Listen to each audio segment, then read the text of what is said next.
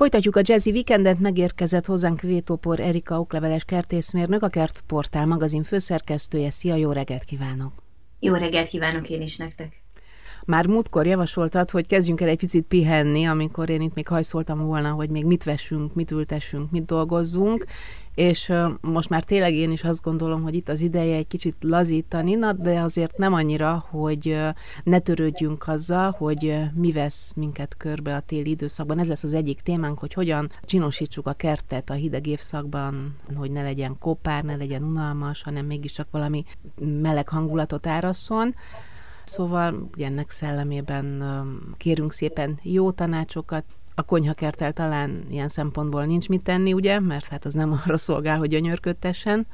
de a ház körüli részeket, akár az ablakpárkányokat induljunk el kifelé. Általában ilyenkor ugye már beköltöztetjük a mediterrán növényeket, tehát már az a fajta díszítő értéke a balkonládáinknak már nincsen jelen a kertben, amihez ugye tavasztól egészen mostanáig ugye hozzászoktunk. Én azt szoktam általában csinálni, hogy télálló posgás növényeket, mint a varjúhájak, akkor ott vannak ugye az erika félék, a kallunák, amiket most ugye szintén lehet kereskedésekbe kapni, beültetem balkonládába, illetve a törpenövésű örökzöldekből is bátran lehet válogatni balkonládába, mert egy nagyon szép színfoltja lesz a kertnek. Óva intenék viszont mindenkit a mesterségesen színezett örökzöldek vásárlásától, mert mint minden festékanyag a növényzetnek a levelén ugye nem éppen környezet tudatos, illetve hát a növénynek a légzését is ugye gátolja valamilyen szinten, ami hosszú távon nekünk annyiban nem lesz praktikus, hogy, hogy a növény élettartalma akár le is csökkenhet ezáltal. Nagyon szép színes levelű örökzöldeket lehet kapni, ami természetéből fakadóan örökzöld, és gondolhatunk itt akár a loncfélékre, lehet gondolni a különböző tűlevelű növényekre, a borókafélékre. Például vannak színeváltó fajták, amik ugye a hűvös idő hatására teljesen más színbe öltöznek, mint amilyenek nyáron valójában. A növényeknek a lomb színeződésének több oka van. Egyrészt, a, ha ugye az előbb említettem ezeket a színeváltó örökzöldeket, az általában a hő hatására kezd el lebomlani különböző színanyagok, tehát itt a klorofilra gondolok, antociánokra gondolok, amik ugye hőhatására képesek lebomlani, ezáltal ugye maga az egész növény meg, megváltoztatja a színét. A másik ok az az lehet a növények esetében, amikor a talajnak a kém hatása változik, ami akár csak az, hogy mondjuk egy örökzöld fenyő alatt teljesen más ugye a talajnak a kémhatása, mint mondjuk egy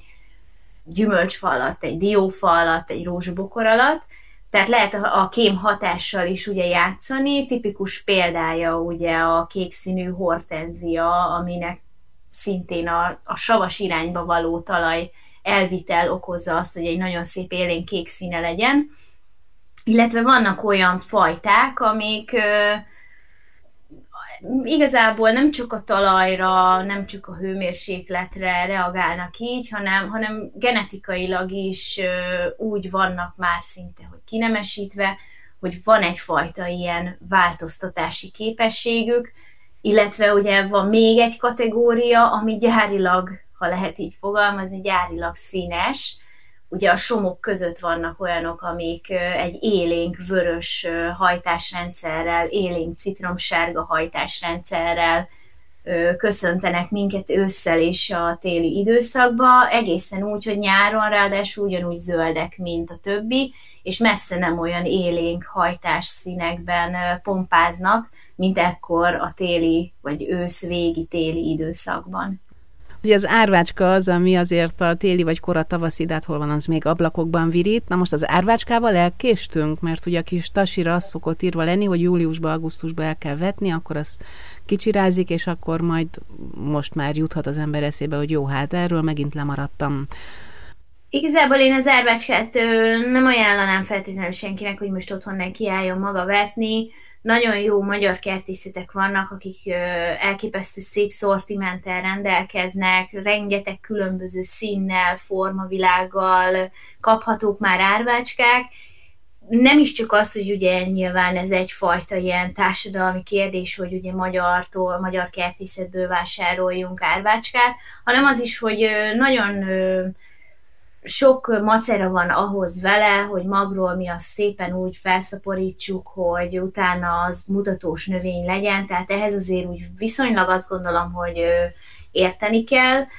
de nem csak árvácskát lehet vásárolni ebben az időszakban, ami virágzó és mutatós, hát gondoljunk csak arra a krizantémokra például elképesztő szín különlegességek círmostól kezdve a teltvirágú, szimpla virágúig nagyon sok kapható belőlük, és ezekkel ugyanúgy lehet ám az őszikertben dolgozni, ugye a sütőtökökkel is, a dísztökökkel is lehet a kertet dekorálni, egészen a fagyokig, de például most nyílik nagyon meglepő az őszi rózsa, ez mindig hamarabb szokott egyébként nyílni, de a kék és lila színekben pompázó évelő őszi rózsák nagyon szép színfoltjai lesznek azért a, az őszi kertünknek, és az benne a jó, hogy, hogy még talán az első fagyok után is díszlenek ezek a, a növényeink,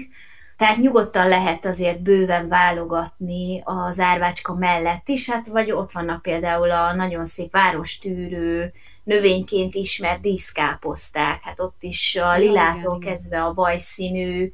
levelőig elég sokfajta megtalálható most már a kínálatban.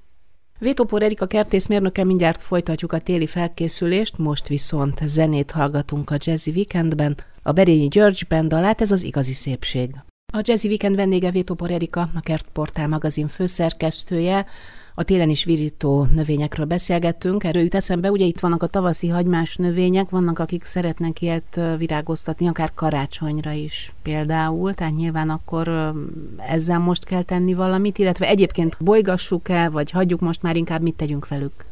Ha a kertbe el akarjuk ültetni a tavasszal nyíró hagymásokat, akkor azokat most kell, tehát egészen a fagyokig lehet, ugye a tulipánt, narcisz játszintot, liliomféléket, krókuszokat, ezeket most ültetjük. Ez az időszak tényleg a, a fagyokig tart, tehát most azért már úgy november eleje fele járunk lassan, azért eznek is kezd most már lassan vége lenni ennek az ültetési időnek, ha viszont ugye karácsonyra szeretnénk virágoztatni, azt érdemes ilyenkor faforgácsot szerezni, ezt ilyen kisállatboltokban nagyon egyszerűen meg lehet szerezni hozzá a tiszta faforgácsot, be kell a forgácsot nedvesíteni, beletesszük szépen a ültetésre vagy virágoztatásra szánt virághagymát, benejlonozzuk, betesszük a hűtőszekrénynek mondjuk a zöldségtároló kis fiókjába, és pár héttel karácsony előtt elég csak elővenni, mert ugye ahhoz, hogy ezek a növények virágozzanak tavasszal, ugye az eredeti uh-huh. életrendjük vagy életciklusuk szerint, ugye hideg hatásra van szüksége, ezt tudjuk úgymond imitálni, megsürgetni egy picit a hűtőszekrényel,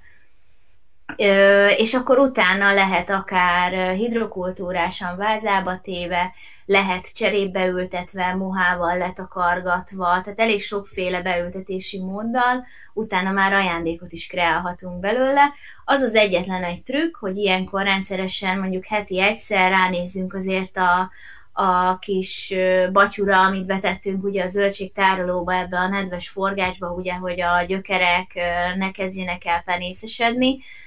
át kell szellőztetni, ha elkezdett kiszáradni, akkor ugye egy pici vizet érdemes ilyenkor ráönteni még a forgácsra, hogy meglegyen a megfelelő páratartalom, akkor ültetjük be ezeket a növényeket cserébe, vagy akkor tesszük be ilyen szép kaspóba, moha mellé egyebek, amikor már látványosan szép fehér gyökereket hozott, és elkezdett az első levélpár úgymond megindulni, ha lehet ilyen szakmaiatlanul fogalmaznom, tehát amikor már ugye látjuk, hogy az egész hagyma elkezdte úgy érezni magát, mintha tavasszal bújna ki a talajból,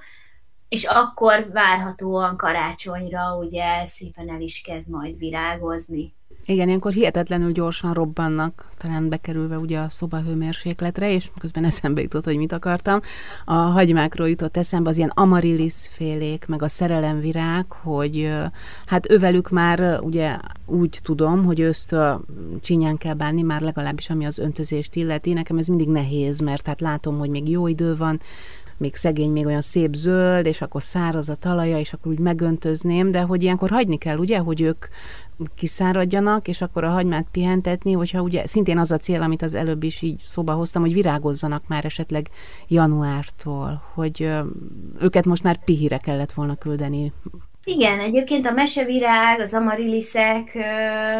ezek a klívia ugyanez a kategória, ha szobában tartunk liliomot, tehát minden hagymának van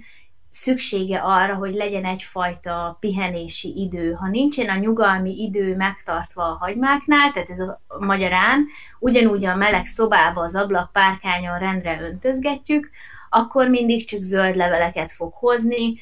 viszonylag kicsi esély lesz arra, hogy valaha is újra virágzik, vagy maximum ilyen elcsükevényesedett icipici virágai lesznek, ugye nyilván nem ez a cél, Ilyenkor még azt is szoktuk hagyni, hogy a levelek teljesen le is száradjanak, tehát ez egy normális, természetes folyamat, hogy a levelek leszáradnak, a levelekből, amiközben ugye szárad le, a hagyma visszavonja a tápanyagokat, és összegyűjti magába, tehát ilyenkor a hagymát idézőjeben nem kell sajnálgatni, mert ő neki ez teljesen normális, feltöltekezik arra, hogy a következő úgymond ilyen hajtási időszakába szépen már elkezdjen virágot hozni, egyáltalán kifejlődjenek szépen a virágrügyek, és meginduljon a növénynek a következő életciklusa, amit ugye szeretnénk mi is, hogy virágot hozzon majd levelet, vagy fordítva. És akkor nem kell azt tenni, amit egyébként sokan szoktak, hogy egy nyisszantással levágják az összes zöldet, mert abból a hagyma erőt nyer a következő szezonra. Tehát azt hagyni kell, így hogy van. vissza... Így van. Mint ez minden hagymás növénynél így van, ugye? Igaz? Én ezt minden hagymás növénynél így szoktam csinálni, ezt is írja egyébként a szakirodalom is, tehát nagyon sokan ott rontják el, hogy eltűnnek ugye a virágzó tulipányai, meg narciszai, meg a játszintok, hogy amint már nem dekoratív fogja visszanyisszantja, én konkrétan hagyom elkomposztálódni a narcisznak azokat a vékony hajszáj leveleit is a kertbe, mert uh, nyilván nem a legszebb, tehát ha most ilyen nagyon patent kertre vágyik valaki, akkor nem az esztétika lesz ott az első, hanem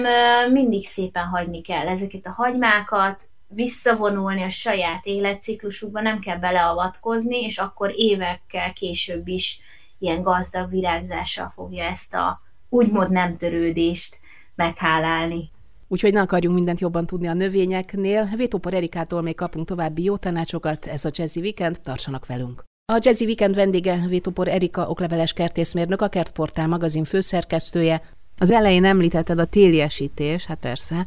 Hát én megmondom őszintén, nekem még így novemberben mindig mindenkint van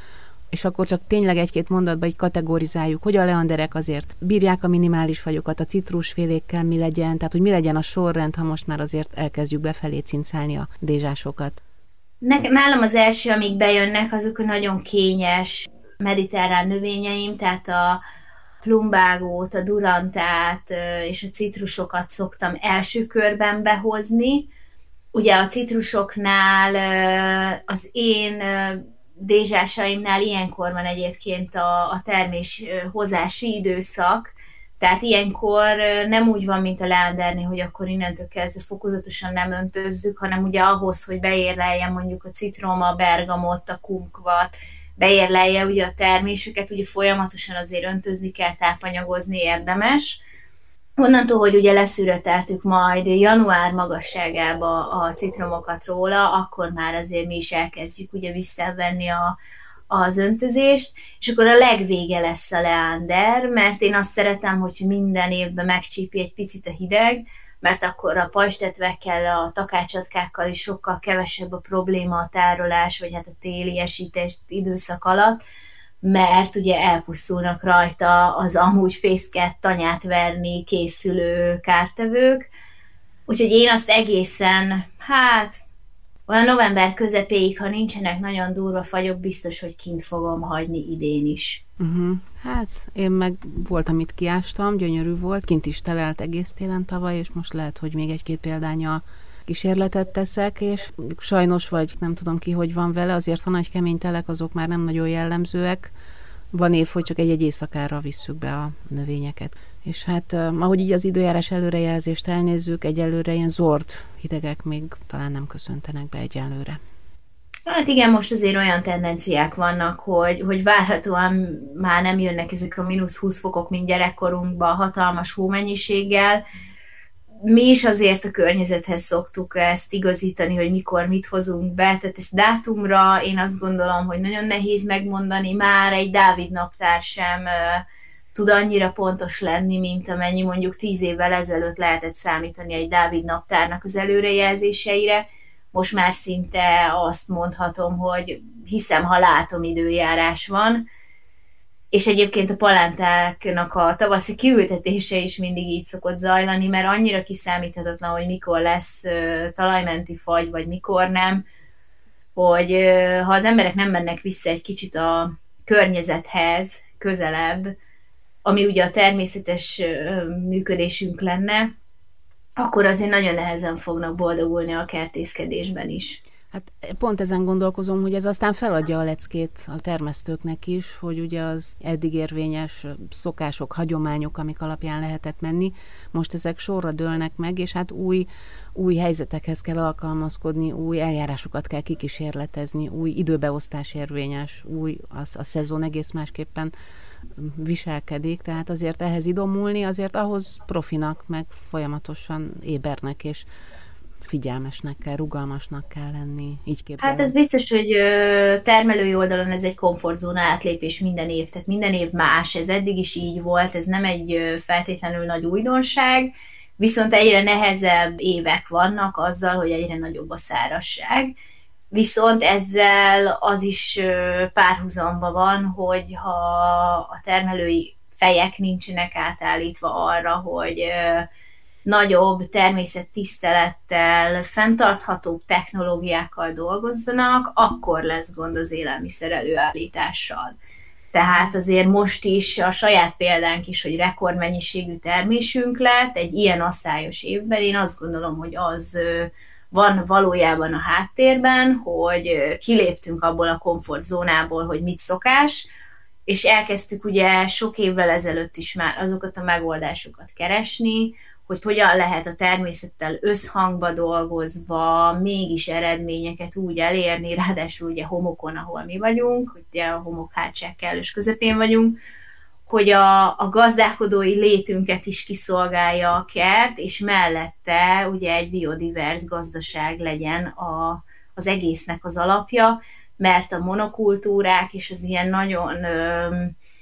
nagyon egysíkú gondolkodású rendszerek, az jól látszik, hogy már nem lesz fenntartható hosszú távon. Hát és ez lesz a legnehezebb, azt hiszem, mert hogy az ember olyan, és most elnézést, hogy a fafejű szót használom, általánosítva, hogy már pedig, ha én ezt így szoktam csinálni, és évtizedek óta így csinálom, akkor most is így csinálom, és kész, mert, mert hát így vagyunk megalkotva, és ehhez alkalmazkodni, változni, nem könnyű, de hát rá vagyunk kényszerítve. Nem leszünk, vagyunk jelen időben. Hát alapvetően igen, és erre szoktam ilyenkor azt mondani, hogy akkor meg miért várunk más eredményt, ha mindent ugyanúgy csinálunk, ugyebár. No, hát akkor ez lesz most a végszó. További jó munkát kívánok. A Jazzy Weekendben Vétopor Erika okleveles kertészmérnökkel beszélgettem a Kertportál magazin főszerkesztőjével. Köszönöm szépen. Én is köszönöm.